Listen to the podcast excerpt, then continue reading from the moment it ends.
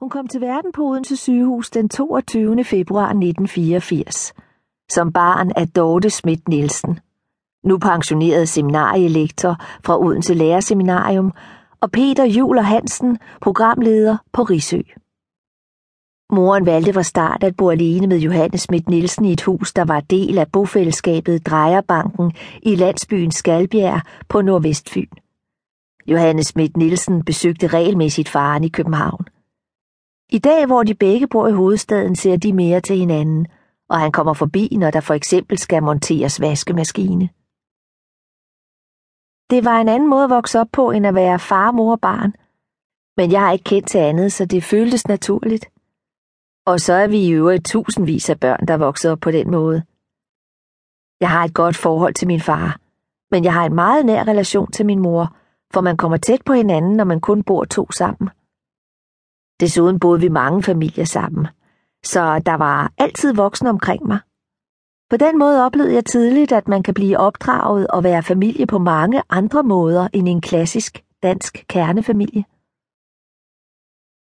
Drejerbanken, der blev opført i 1978, er et af landets ældste bofællesskaber og består af 20 røde murstenshuse, lige fordelt på lejer- og ejerboliger, så det kan fungere som et mangfoldigt fællesskab.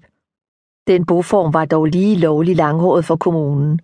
Selvom ungdomsoprøret i 1968 fik sparket solidt til forestillingen om, at en rigtig familie var en kernefamilie, kom det til at kræve et langt sejt træk på over tre år at få tilladelse til at etablere Drejerbanken.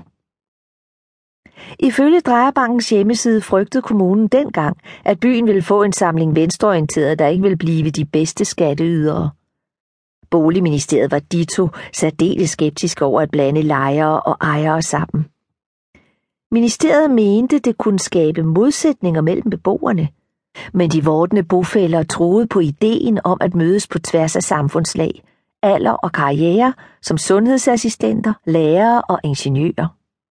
Ideen vandt, og når Johannes Schmidt Nielsen tænker tilbage på opvæksten på Drejerbanken, vil hun ikke til sekund bytte med andre måder at leve på. Der var på mange måder højt til loftet på Drejerbanken. Som en stor social villavej husker hun, hvordan der blev bygget huler, spillet rundbold, passet høns, og at børnene havde pligter i køkkenhaven og med tilberedning af aftensmaden i fælleshuset. Der var ingen låste døre, så i weekenden kunne man gå hen og spise morgenmad hos dem, der nu var stået op. Familierne gled ind i hinandens hverdag, og børnene fik, om ikke søskende relationer, så i hvert fald meget tætte relationer.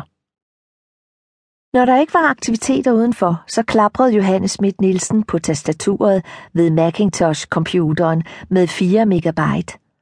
Den fik hun allerede i 4. klasse, lang tid før de fleste kunne drømme om at sætte hjemme og computer sammen. Ved computeren kunne der skabes nye verdener, og hun gik straks i gang med at tegne og skrive historier. Ren højoktan benzin for pigedrømmen om at lave tegnefilm, eller blive forfatter, når hun blev stor. Det var også her, hun debuterede som lokaljournalist og var på pletten, når der blev slagtet kyllinger og kattene fik killinger. Mængden af stavefejl var stor, men skrivekløen større, for bofællesskabets avis, og senere de 20 sider lange danske stile, måtte jo ud. Ellers var jeg nok en pige, der på nogle områder skilte mig ud i forhold til mange piger i klassen, der gik i lyserødt tøj og havde huller i ørerne. Jeg havde kort hår og gik i joggingtøj og rap-rap-sko. Du ved, sundhedsskoene, hvor afstanden mellem tæerne er så stor, at de kan råbe til hinanden. Jeg legede med Barbie-dukker, men klatrede også meget træer, som man gør på landet. I en del år troede mange faktisk, at jeg var en dreng, og det var jeg noget sur over.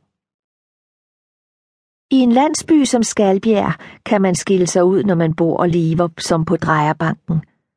Det lå i luften, men måske mest i hende selv. Hun følte sig aldrig over, under eller uden for vennekredsen i byen. Men hun altid vidste, at de levede lidt anderledes i hendes hjem. Her var der ingen ens tallerkener, og det føltes lidt pinligt, når vennerne var på besøg. For det havde de andre jo. Og de havde væg til vægtæpper, hjørnesofaer og bordeauxrøde vægge i høj 90'er mode. Og så var der ikke mindst hækken. I mange år drømte jeg om at få en hæk, for det havde de andre børn jo. Hækken blev et.